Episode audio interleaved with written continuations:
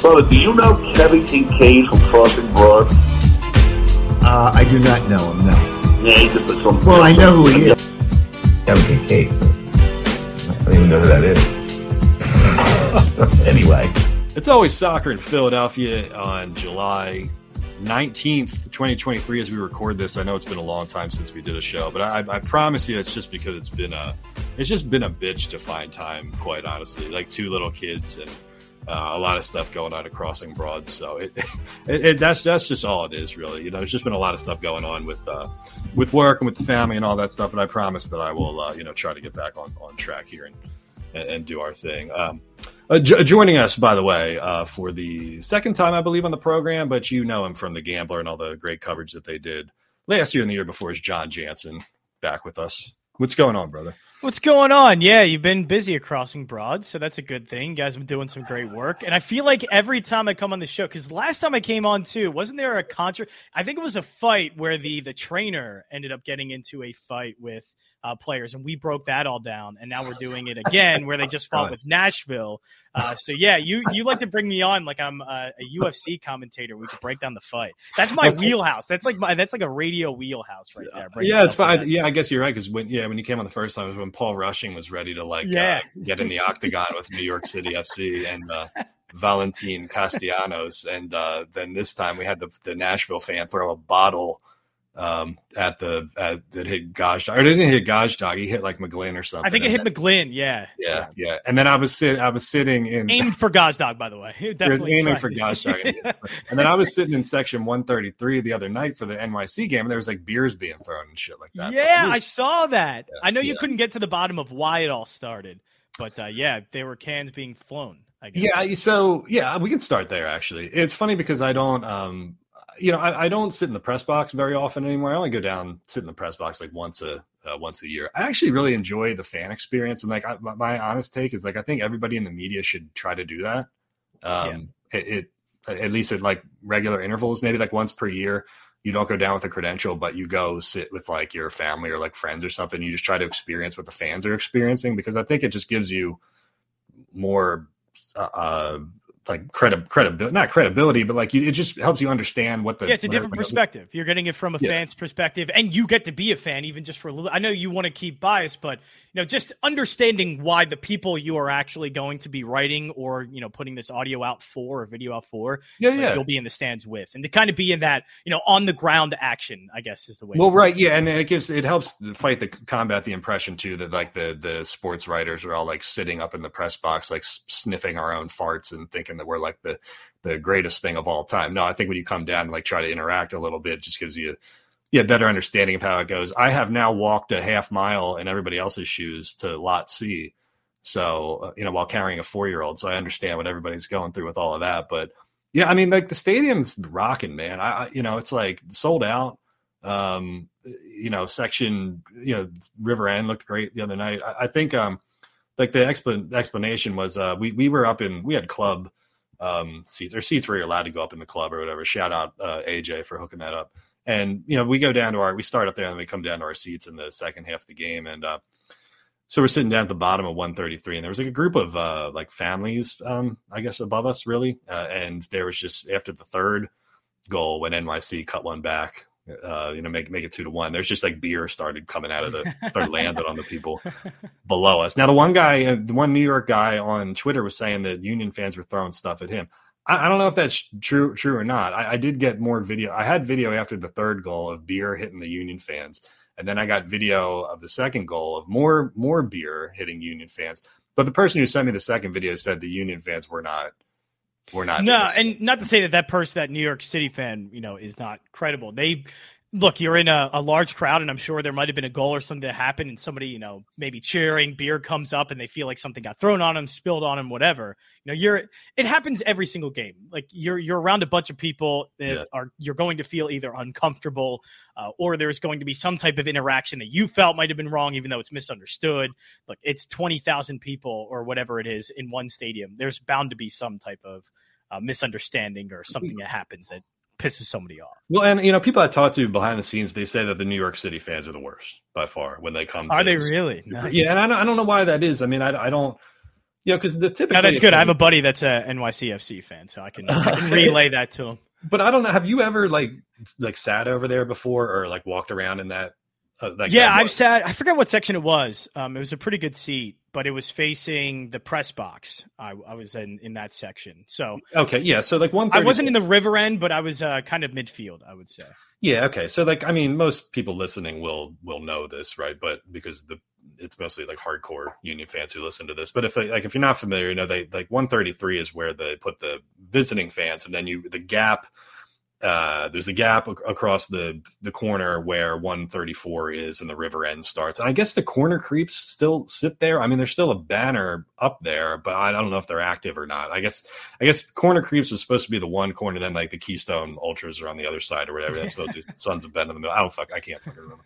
But um, that's neither here nor there. But the point the point being is that like they they so there weren't enough New York fans to fill up all of 133, so they partitioned it off, and then they got Union fans sitting right below them, and then you got Union fans who are sitting right across the step the steps from them. So it's just like I I mean is not, is not a criticism of the Union or the front office really or anything, but it's like there's got to be a way to separate them from the Union fans a little bit more, or at least like make it so that they're not. Yeah, I know in, in college football because I have I've been to a bunch of college football games. I went to East Carolina, and even when I was at East Carolina games, they would have the fan section all the way on the other side of the student section, not even anywhere close. Yes, And that was even the same thing in South Carolina, where you know there would be a fan section, and it would be all the way almost on the opposite side of where the student section was. So, yeah, like it, you you would get away from the rowdy fans, like obviously a student section or the river end uh, at Subaru Park. But Yeah, I- I it, just- it does I seem mean- a little close to like dangerous territory. It does. I mean, it just it just runs counterintuitive too because you see like you know you go to stadiums like like Ajax or like down in South America or whatever, and they got like like a chain link fence or they got like plexiglass or some like serious shit there, and it's like.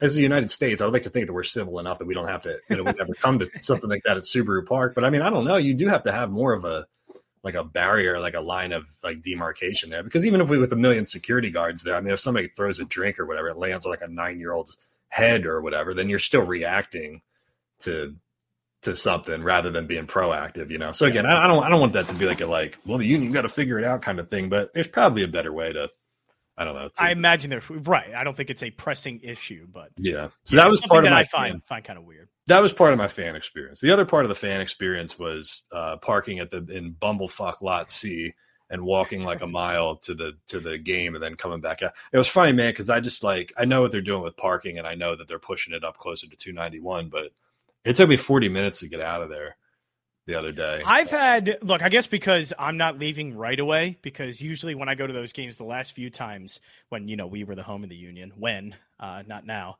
yeah. but we when I would go and you know I'd engineer and do things like that for the broadcast I I would leave a little later obviously and so Yeah. it wouldn't be right away so I have, I've not experienced that traffic yet and the only other game I went to as a fan was last year in June remember that Miami game they had during the week brutal game Cory Burke and I think it was um, Santos both had terrible games Oh, and uh, they ended up, I think, either drawing or losing that game to Miami. Like the worst loss they probably had all season Hmm. or result, and then they were fine after that. But I went to that game, and traffic was fine. But again, that was a midweek game, and you know, not as many as there probably were against NYCFC in a weekend game.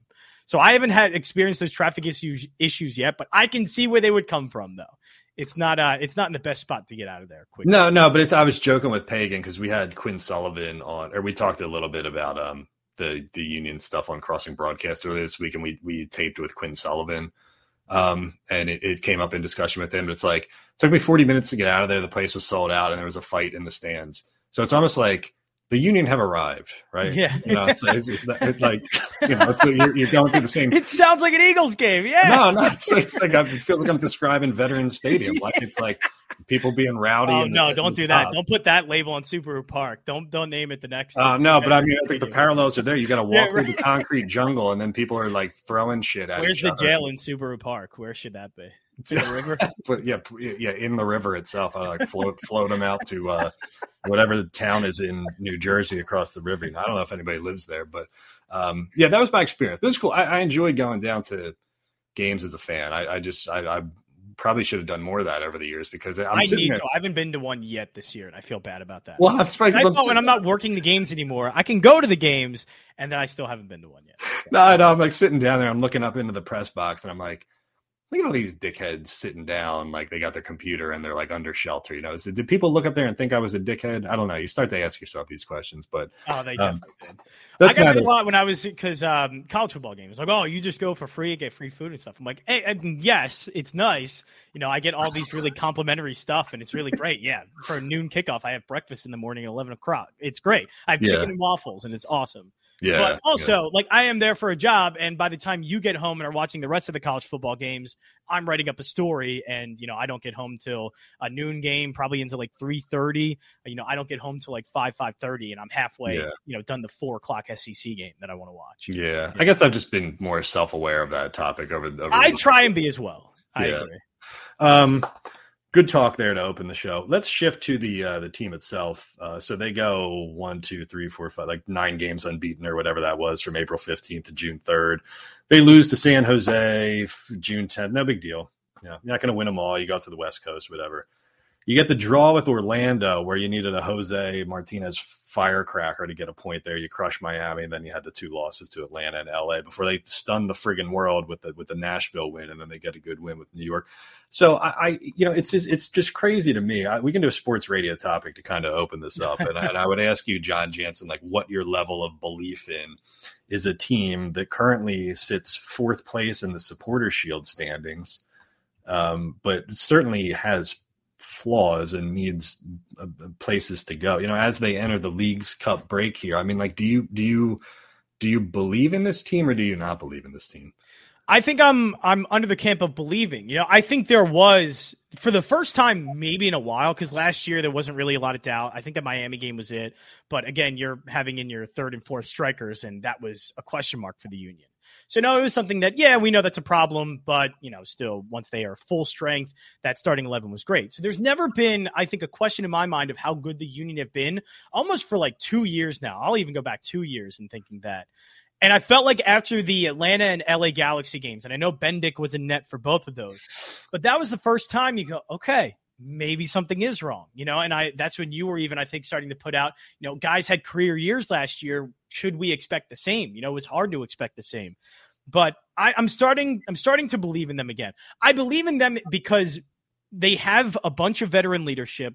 They have veteran leadership from the top in the front office, all the way down to coaching, you know, even down to on the field. You know, I know Bedoya is dealing with injuries, and that's maybe a cause for concern, but they still have Wagner out there. Gazdag's a veteran at this point. He's been in the MLS game. He was an MVP candidate last year. Uh, he's a he's a great leader, I think, for them on the on the the pitch as well.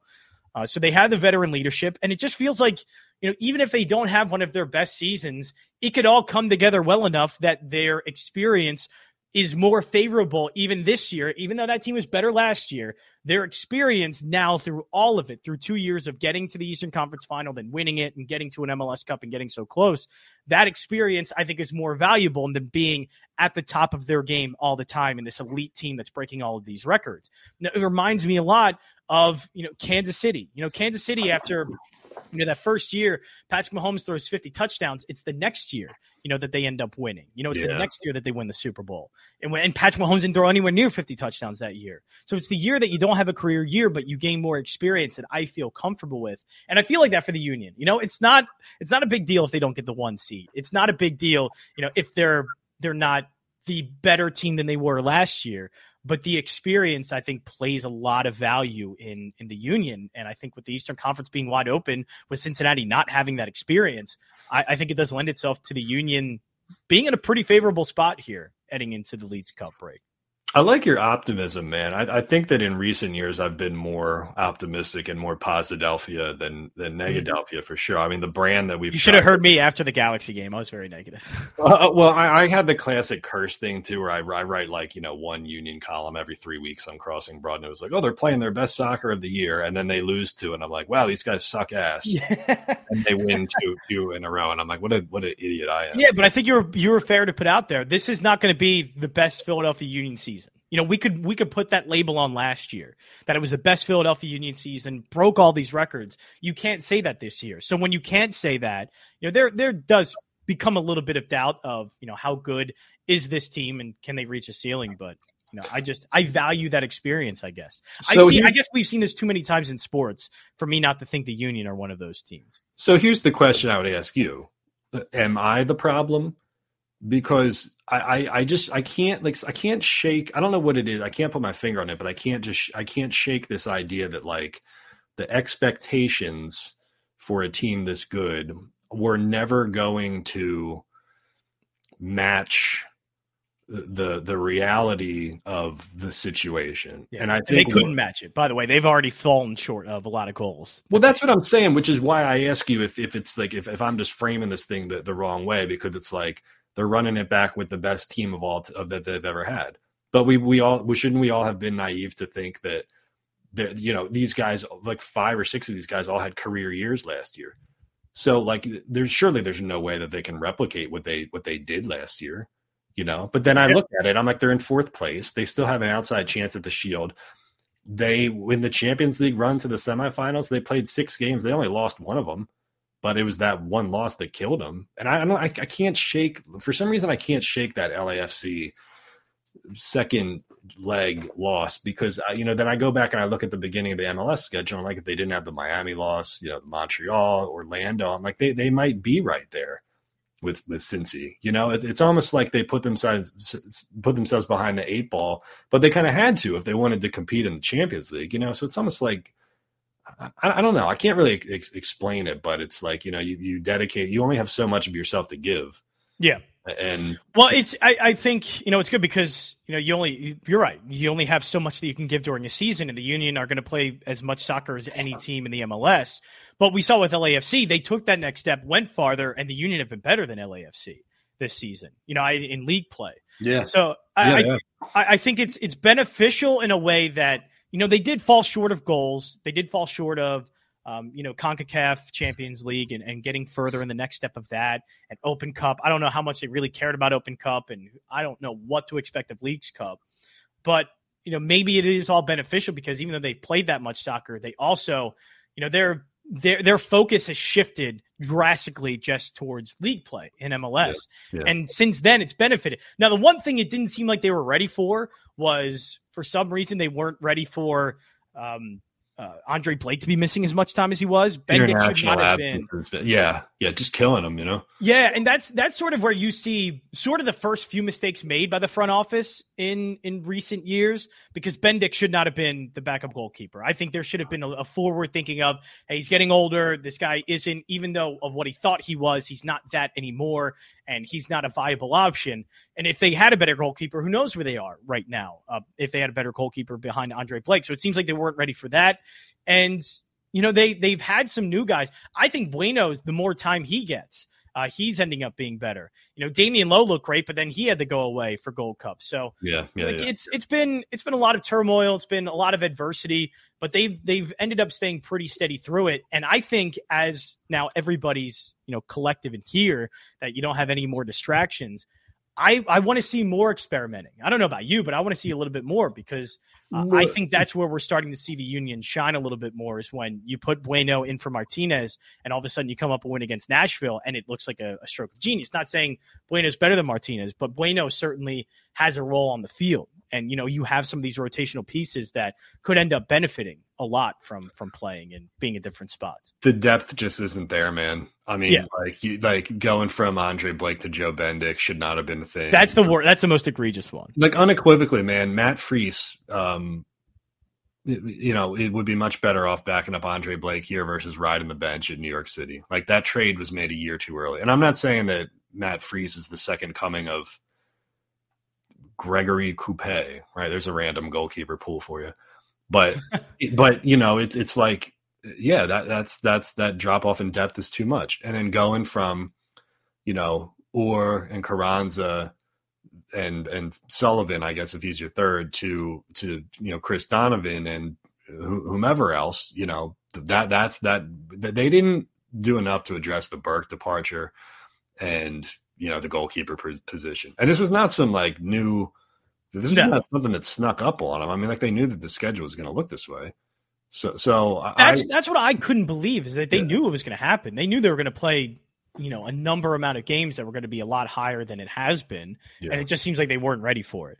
Uh, but I do want to ask you about Sullivan because I've been impressed enough that you know we we always been looking for that third striker, and I don't know if Sullivan necessarily fits you know that picture into that. You know, just taking over for Uhre or Carranza when he has, uh, but they certainly play a, a little bit different when he's in, and he seems to to have some type of skills that do do end up translating pretty well in that spot.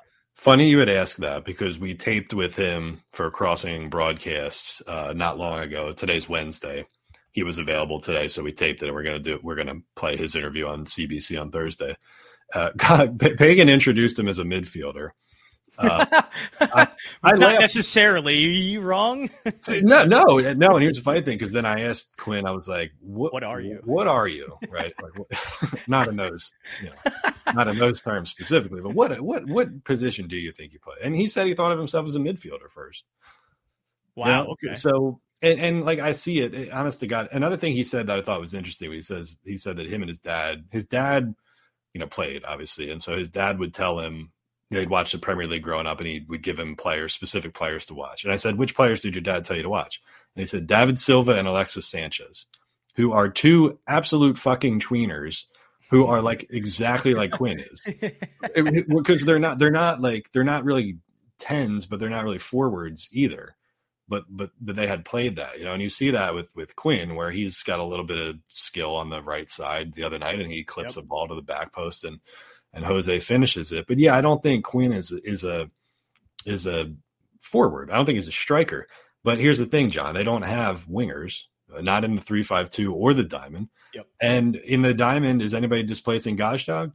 No. No. So so it's almost like the same thing we were talking about last year with Paxten, where, where it's like okay, you know, and the only reason that Brenden got as many minutes as he did at the number 10 there is because, you know, um, oh my God, Marco Fabian, almost forgot his name for a minute, was not, was not as productive as Gazdag was, you know? So it's like, I, I don't, I like Quinn. I think he's a good player, but I think he's out of position right now. Yes, out of position, it, but it just with that skill set, it's it feels different, and you know I, I, feel like they're you know offensively he's been he's been great. Now you just mentioned Gazdag, and man, every we had that conversation last year of like how much of an MVP is he really towards the team because you have a lot of MVPs you can consider. You know who's the most valuable player on the Union. You know is it the the center backs? Is it Andre Blake? You know that the offense, despite having Uhre and Carranza as talented they are, and Carranza leads them in goals man, everything runs through Gazdag. It feels like, and it, and when he was out, when he was um, because I think he was out with Hungary, right? He was out yeah. for, for a yeah. few. You know, it just felt like you know, obviously you have a big drop drop back in Torres, but they just don't have you know any kind of changes they can make. The key to this is Gazdag, and when Gazdag plays well, you know, the Union's offense opens up in an extreme way, and I feel like he's he's played very well the last two games here's my problem with Gazdag. Not necessarily the last two, right? Because he's been good over them, but I, I don't like. There's times where I where I watch him play, and I'm just like, man, like go like the ball's not coming to him.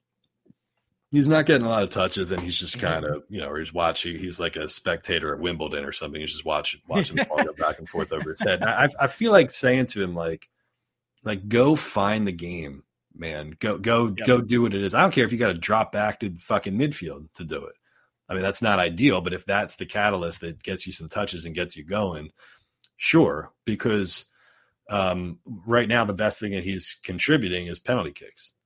Uh, you know, by far, and you need somebody to convert PKs, sure. But I need to see him bang in some some some run of play stuff too. I mean, his assist numbers are really really good this year. His, his mm-hmm. assist numbers are going to eclipse his his assist numbers from last yeah, year. I think that part of his game is very good.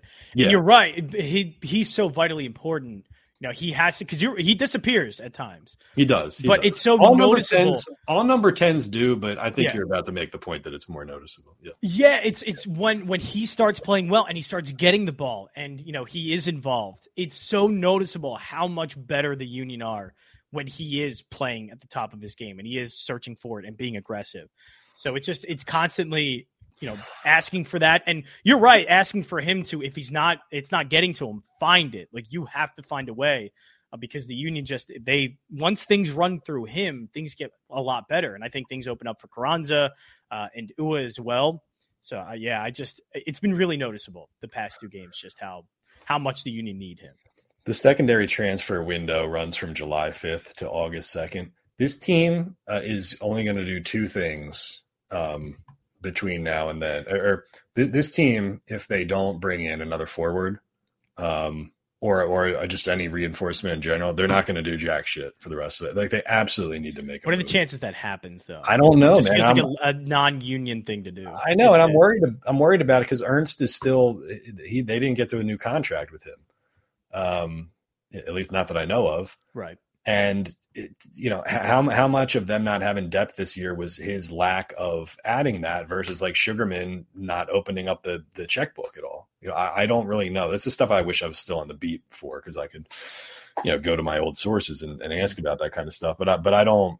I don't know if it's an Ernst Tanner thing or a Jay Sugarman thing. I don't know if Ernst is trying to be here beyond this year, you know. So what's his level of motivation like? Are and his they- priorities just seem to never lie in looking at that because you know Yeah. as as Messi comes in from Miami and Miami's bringing in all of these you know top notch players, the Union have a U twenty two initiative player that they sign. As Well, that's what I'm- happening. that's from like a club I have no idea where from, and you know it, it's such a mouthful. You know it's Olwethu Makhanya from Stellenbosch FC in South. Well, it's like a. u- It sounds like a player that Union Hulk made up on Twitter. It sounds like Dingle McDingleberry from the seventh division Yugoslavia. You know what I'm saying? It's like, I, but but I, I laugh, but I know that like Ernst will probably have this guy be an all star in three years. right. You know, because I absolutely crushed the Kai Wagner signing. I was like, what the fuck are they doing here? And that was like one of my worst takes of, of all time because Kai Wagner ended up being the best left fullback in the league and in Union history. So I know he's got an eye for stuff, but right, you can't avoid the optics of like Miami signing half of the Barcelona Champions League squad while we're bringing in Bumble McBumblefuck. I know, especially the also the optics of what happened at the end of last year. You're bringing out Paxten Aaronson, which like that's the good thing about the union. Like you know, all of these guys have potential, and even if you can't see it now, you know what's going to come later.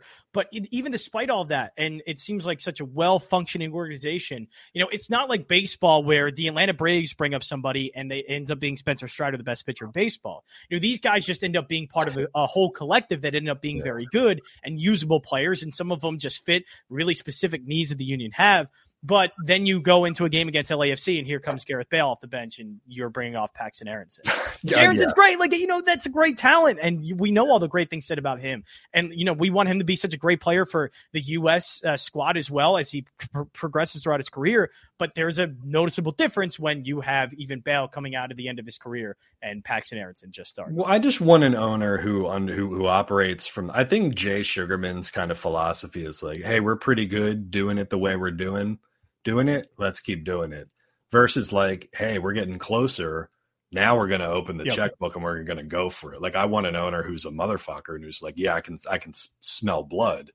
You know, like now's the time to do it. You know, I'm not going to ask. I wish, and it's not like you're asking for them to to bring in like a bunch of those guys, just one. You Yeah, know, and I, I don't.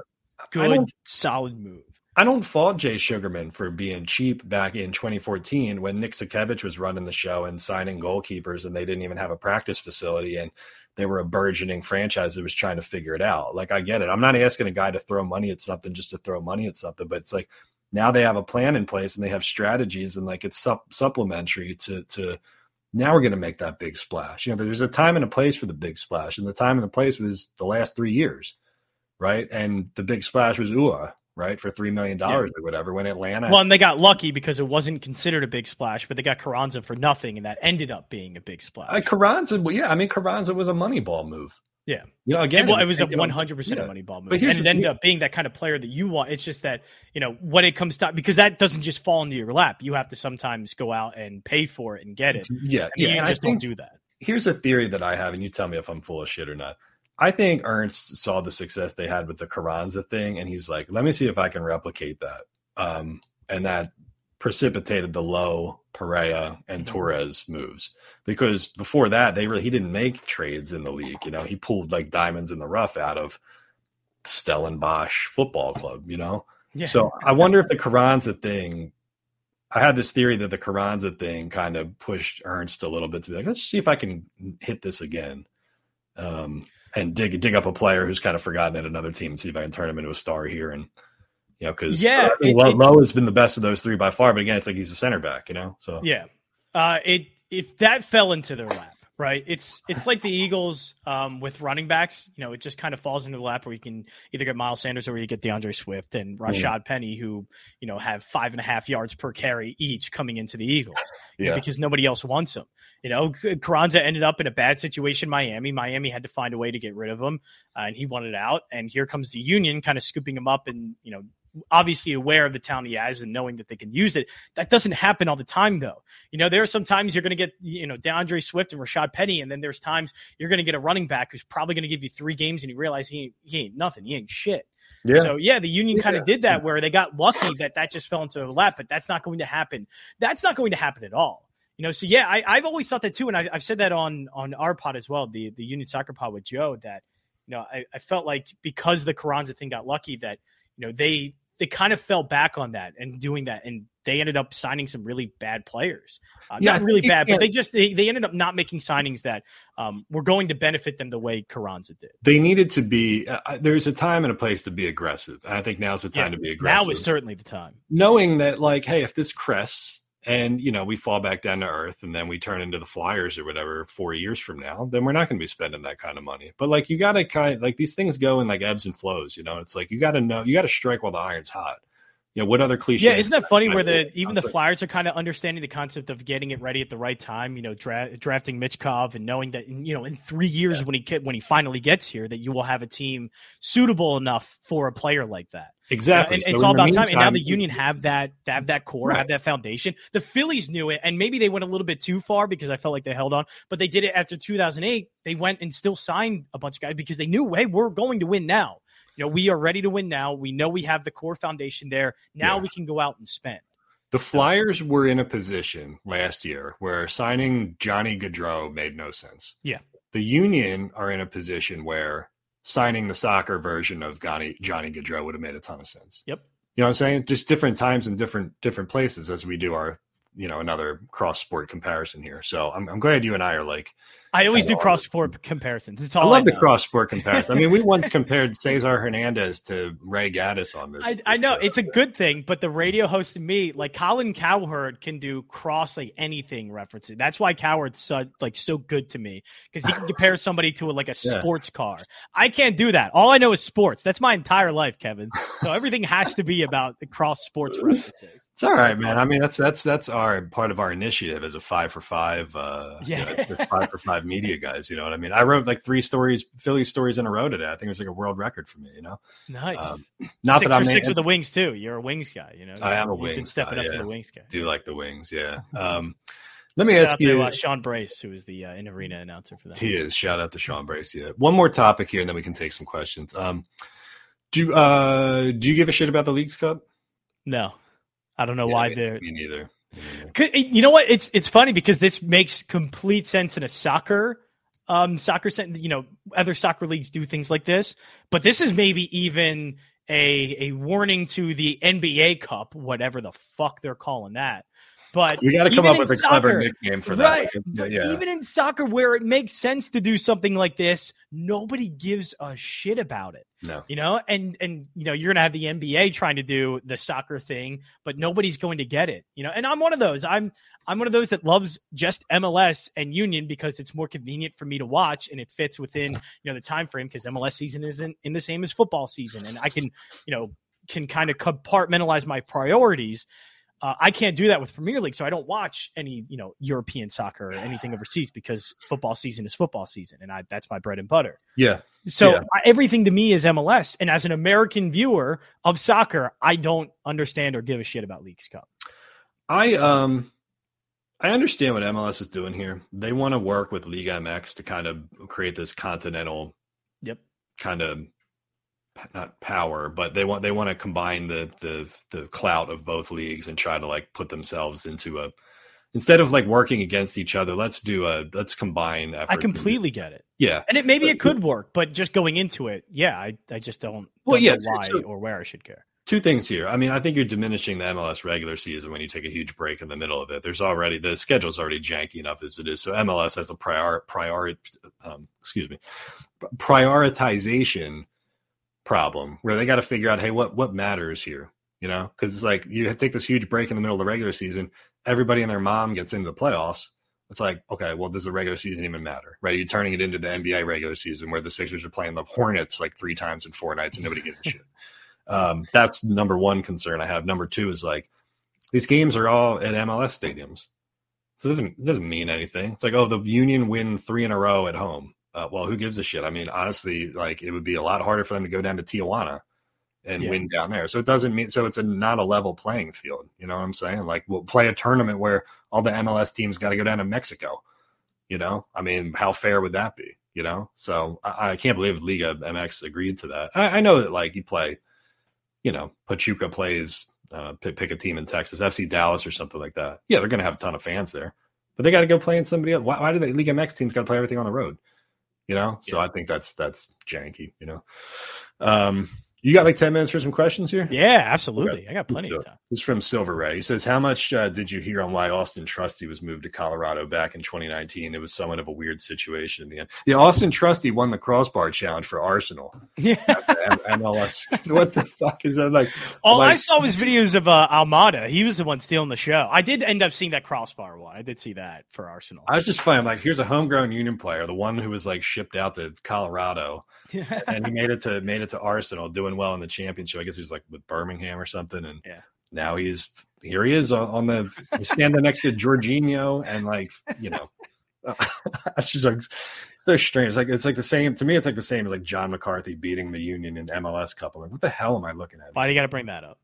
I didn't hear much. To answer the question, I didn't hear much at all. I was off the beat by then, but I think he was just squeezed out because like Ernst came in and like he had kind of his plans for that, and they're like, okay, we see Austin as surplus. I, like I don't know if there's anything more to it than that. I didn't hear anything behind the scenes, but admittedly, I wasn't like digging at that point. Um, but I'm happy for us. I'm happy he's doing well for sure. You know. Uh, Connor says, "Are we at DefCon three yet? With not hearing about the Ernst extension, and number two, um, is there any chance that we get news about a small stadium expansion over the season? Expanded amenities, five thousand extra seats, expand the decks to allow a connected walk-through concourse up top. I'll do that question first. I would. I, they they built the stadium in order for it to be expanded, or to you know, to allow it to be expanded easily. I would love for them to make the river end bigger. Yeah, how many projects are they have they started already though? Um, it seems like they're because they're they're I mean they're obviously growing and, and and it's a great thing. You know they're growing Yeah. or the the training fields and stuff like that. They're doing a lot. Yeah. Like, and the The training facilities- WS the WSFS bank complex Yes, that's rolls right. off rolls off the Yeah. tongue. I mean, I would. I mean, Subaru Park is certainly ready for expansion, but yeah, they they just have so many things they're already kind of building on on those grounds. You would, you know what it would look like though. I, I think because I like, I do like being able to walk the concourse all the way to the top, but then right, you can't walk over the river end because it's not, it's not connected. You know, if you did that and you built on top of the river end, you would lose a little bit of the view of the river. But you know, maybe what you would do is you would So split. Joe the river. Tansey couldn't post boat pics anymore. Yeah, Matt- uh, we can't Matt- do that. Yeah, Not that George would actually have to write something for once, right. instead, of, instead of just doing you know aquatic pictures. Yeah, um, but but they um you know then you would probably have to cut it in half because I don't think the Sons of Ben can fill an extra five thousand, right? So maybe half of half of that section, half of the south end or half of the east end is supporters going up to the top, and the other half is like uh general seating or something yeah, like not to say you would lose the charm of Subaru Park, but man, I love it as is. It's it's such a nice, you know, little stadium that you know fits in a really good place, you know, under the bridge and by the water and stuff. And uh, I just I love it. It's got a certain charm to it that I Yeah, hope any right. expansion wouldn't take away from just being this like state of the art, big, huge new stadium. it is kind of perfect size. Uh, you know, I agree with you on that. As long as it doesn't lose its its uh, its soul, Yeah. then uh, then I'm okay with it. And we talked about the Philadelphia Soul, they're coming back. I not the not the Philadelphia Soul. Yeah. Um, Mr says is Bedoya cooked, um, and does he come back next year? Injuries are killing him, and he can't repeat this next year. I'll taking up a roster spot. I don't think it's a hot take at all to say that Ali is is lost Yeah. a step like huge. It's clear, yeah. And you know? Good for him for having that year he had last year. You Yeah. know, because we knew we, we know he's near the end of the road, and for him to give, you know, that. But yeah, he he- he played a he played a lot last year, and, and b the injuries. You know, even when he plays, I still think he's been fine. You know, I don't think it's been you know anything egregiously bad that you have to keep him out of the lineup. Yeah. It's just can he stay in the lineup, and that that seems to just be a no at the moment. John says, um, excuse me, uh, Diamond or 352 the best option for the rest of the season. He says, breakdown of food and gear you had to buy your daughter at Saturday's match. Well, I didn't- luckily, I didn't have to buy her any gear, um, but I spent $24 on macaroni and cheese. So that tells you all you need. to know Ooh, about nice. Well, was it good macaroni and cheese? Uh, lobster mac and cheese, yeah, but she didn't like Oh, she didn't like the lobster. She John, she didn't like the orange pieces in the uh, mac and cheese, which was the lobster. So I took the took No, that. that's a good thing. She doesn't have a uh, an expensive palate, so that's Uh, no, no, I, she wanted a hot dog, and I'm looking around in the the club section. I'm like, oh, they got sliders here. I don't know if she really likes sliders. But, oh, there's mac and cheese. I looked at the thing. I was like, twenty four dollars for lobster mac and cheese. I nearly shit a brick in the up there, but um, Yeah, good thing uh, about I don't know the sausage and pepper line when I went into a game was uh, it was non-existent. So I, I went up there, got a sausage and peppers. It was easy. I'm I guess it's not spoiled. like I'm, baseball. It's all hot dogs. All I'm time. spoiled fake news media. I'm used to getting the free uh, Aramark spread before all the, uh, the games, you know, and then the pretzels at halftime or whatever, you know. So Union um, have a, a decent spread. I'll give the Union that. they do. It's good. Press And gotta- box spreads. Now you know, so we can be on our high horse a little bit. We've been you know Yeah. faking it too much that we want to be with the fans. self-aggrandizing. Let's get back to self-aggrandizing. Yeah, yeah, yeah, yeah. yeah. Back where the air conditioning is, um, and the, the Not- free food.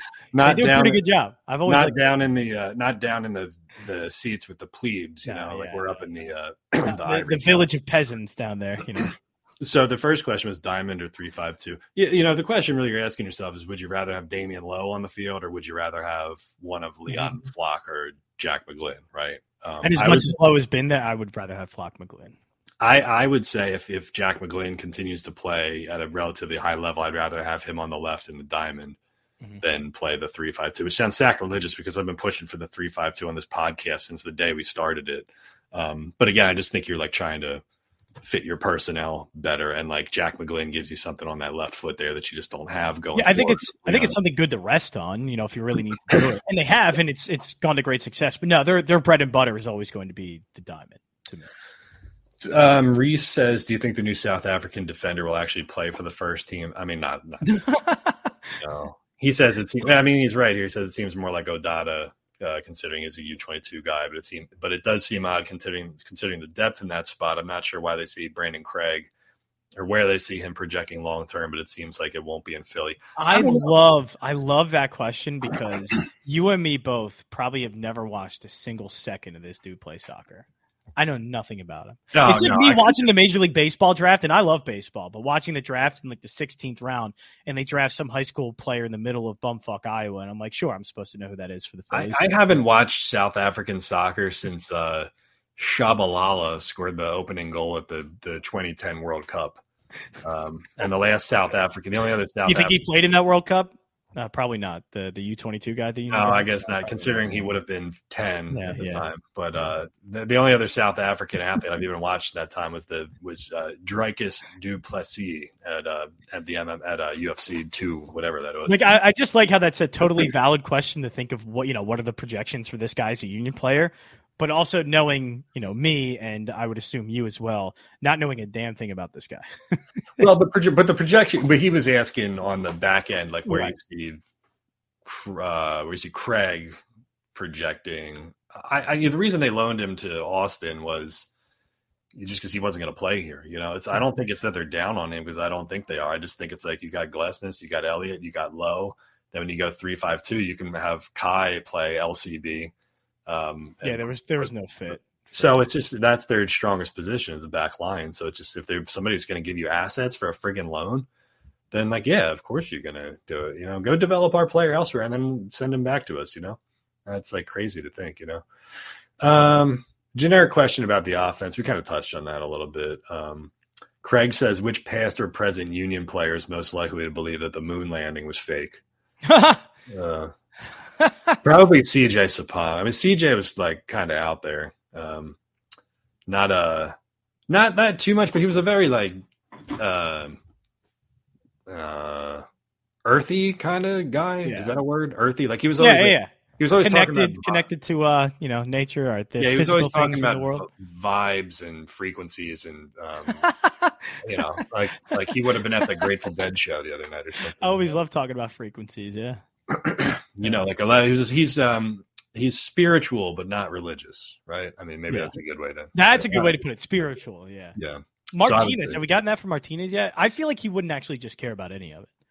Jose Martinez. Yeah, I could see him Martinez is just being a like an, guy. I could see him being an abstract uh, thinker. You know, him Yeah. and AJ, him and AJ Brown combined to do a video uh, denying the moon landing or something. You know, Um, Um, but yeah, who was it? Was it Donovan or Craig? It was. Uh, which one of those are from Delco? And uh, they were they were talking about things they like. Oh, yeah, it was Chris Donovan when he first came up. Uh, it seems like because he's from Paoli uh, and Drexel, that he could he could probably have some some you know crazy thoughts as well.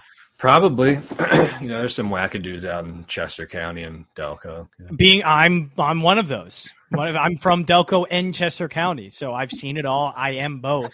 I'm a Yeah. mixture of, of those two crazy cultures. What part of. Delco are, are you from? Uh, Springfield. I was Okay, in so not- and Delco. Oh, that's that's Delco. Yeah, That is, yeah, that is Delco. Delco. Yeah. Yeah, and my dad wanted like- to move away because uh, Baltimore was always just like filled up, and he's like, I want to go away. yeah. And then we moved to the middle of nowhere in Oxford, Pennsylvania, all the way out in Chester County. Oh, Oxford, my God! I went to somebody from. I went to college with somebody who was from Oxford. So yeah, you went. Oh, to that's a shame. Bumble, but that yeah, Springfield is real Delco. If you had said like um, Nether Providence Township, Oh no, I'm in, I'm in one that's not media is not really that Delco. No, no media. Where really- Nick, where Nick Nurses bought a house recently. Um, In media, Dude, I've heard that everywhere. I've heard there's an Eagles player, I think, in media. Wanda Sykes apparently is in media or something like She's that. from- I have I no she's idea. from media. Yeah, I think She's she's from okay. I I have no idea. I just keep being told, hey, there's you know a lot of people in media. Media is very nice. My wife and I looked out there when we were leaving the city, but we ended up coming back out to Montco because family was was closer out here. So um, Yeah, I'm in media now. I uh, Mm-hmm. very much enjoy it. It's it's media is very nice for a 29, 30 year old good spot. that is single and does love not have a family. Yeah. I've got a lot of love for media. Um, Sam says, I'm guessing you'll touch on. Actually, we didn't, but he's curious to hear our thoughts on teams with turf fields possibly having to roll out grass when Messi comes to town. if it's the shit, I don't. I, I honestly, It's not Sam, I didn't. change.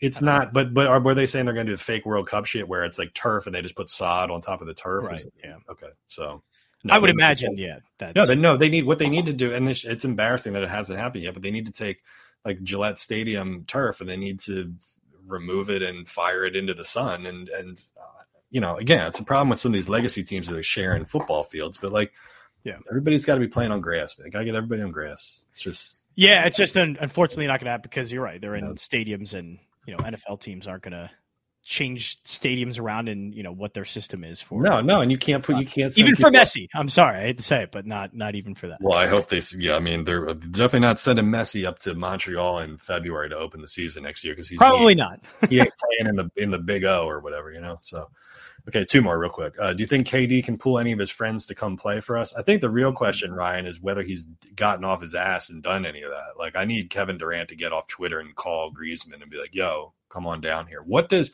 what would you say you do here, Kevin Durant? That's my question for you. Kevin Durant's not going to do anything. The only It's thing not- he he has a, he has a stake in this, and you know, Yeah. obviously shows some support at times. But no, this is this is a business op- opportunity for him, and not necessarily a hey, I want to do something really cool and bring these guys. It's just not going to happen. I think Kevin Durant, what he needs to do is log off of Twitter and go sign some fucking players here. You know what? You're probably right, but I like the way Kevin Durant is on Twitter more than Daryl Morey. You know, I'll say that. like at least Kevin Durant's just one of us talking shit, talking hoops. Daryl Morey's just being condescending as shit to everybody. At least Kevin Durant is like open about it. Like That's clearly- very true. I would is. rather I would rather have somebody be like cringe and authentic versus like tr- trolling us. I guess if I can Yeah. explain it that way, you know. Um, or you know, trolling and just saying that it's trolling, even though that's not exactly what you intended to do. Joel Embiid. last qu- that's another thing for another podcast entirely. Um, Sully has the last question. He says, "How much wood would a woodchuck chuck if a woodchuck were limited to chucking three pieces of wood, but Don Garber had a vested interest in a particular woodchuck chucking more wood if it would?" It's good. Um, it's a messy uh, line right there. Listen, they're, they're, they're gonna like here's here's here's what I would say about this, so that we can end it up and and publish this piece of shit. Um, I feel like that's what Sean says every show. It's like, yeah, I guess we got to publish that piece of shit. it's actually one of my favorite episodes of like the last year, believe it or not.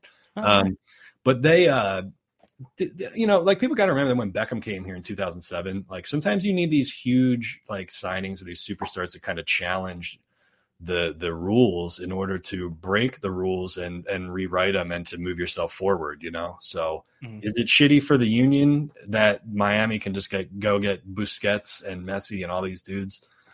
Well yeah but but i mean like now you you got to push like you got to push mls into beckham took us from mls 1.0 to 2.0 and he's the reason we had designated players. The dp rule was called the beckham rule back in the day so Messi is going to push us closer to. He's going to take us from MLS 3.0 to 4.0. You know, and like either like you, I'm going to pull a. Who's the guy John Fossil with the Giants? Who's like, yeah, if yeah. you're in, if you're in, get Man, I in. haven't that. na- I haven't heard that name in a very Yeah, long. how many esoteric uh, references can I make in one podcast? Yeah. like, if you're in, get in, and if you're out, get out. And he's in this case, he's talking to MLS 1.0 owners who just want to do the status quo. Like Miami's moving this thing forward. The league's moving this thing forward. Like, are you ready to go? Because we are. You know. So Yeah, like- I, I like moving forward. I just don't have any trust in MLS being able to properly move it forward. I guess is that if that's the right way of putting it. I Fair like enough. pushing it forward because yeah, you you have to with MLS. This is a huge step forward for MLS. And like if you want to call this MLS 3.0, I think this is because Beckham was one thing and Bale is one thing, but Messi, you know, even at a point in his career where he can still play, you know, at a pretty high level, you know, that's a different that's a different era. This is entirely new territory. Uh, but do you have trust in the MLS on bringing them into new territory properly? And that's always, you know, because I mean, Joe has the running joke too. It's like the MLS just makes up things as they go, and who knows what the hell they're going to do. fact that is in, that is not disputed as which is the reason I keep bringing up the Maurice Edu thing from 2014 and and sometimes you just like I've I've resigned myself to say that like sometimes you just got to uh just wing it. You got to make shit up on the fly and if that if that pushes us into the next era of Major Mhm. League Soccer then so be it you know? So um John great stuff man. I appreciate the time as always. Um Jay Jansen 34 on Twitter. Hopefully you guys are already following listen to the Gambler. The Gambler has shown more love to soccer and the Union Yes, than yes, any we other have. than any other outlet um, in Philadelphia besides whatever outlet I'm currently writing for. And uh, and uh, you know, I mean, by the way, I just would say real quick too, uh, you can probably expect us to have more union stuff, or at least a consistent diet of union stuff on Crossing Broad because like I'm in charge now. So um, I love Uh, that. not that, not have that power. well, yeah, and I would say too, it's not that like Kyle Scott never gave a shit. I mean, he was like, you know, want to do union stuff, cool, but you know, I don't. There's nothing prohibiting us from doing that. There wasn't then, and there isn't now. So, you know, it's my site now, and I'm gonna I can load it up with whatever I want to put on it. So, Yeah. I'll try to do some more union stuff and give the fans what they want, Jon Jansen. You know. Yes, exactly. Um, All right. Thanks, everybody. Uh, sorry for the delay. We'll try to be more active towards the uh, end of the uh, season here, and we'll finish strong.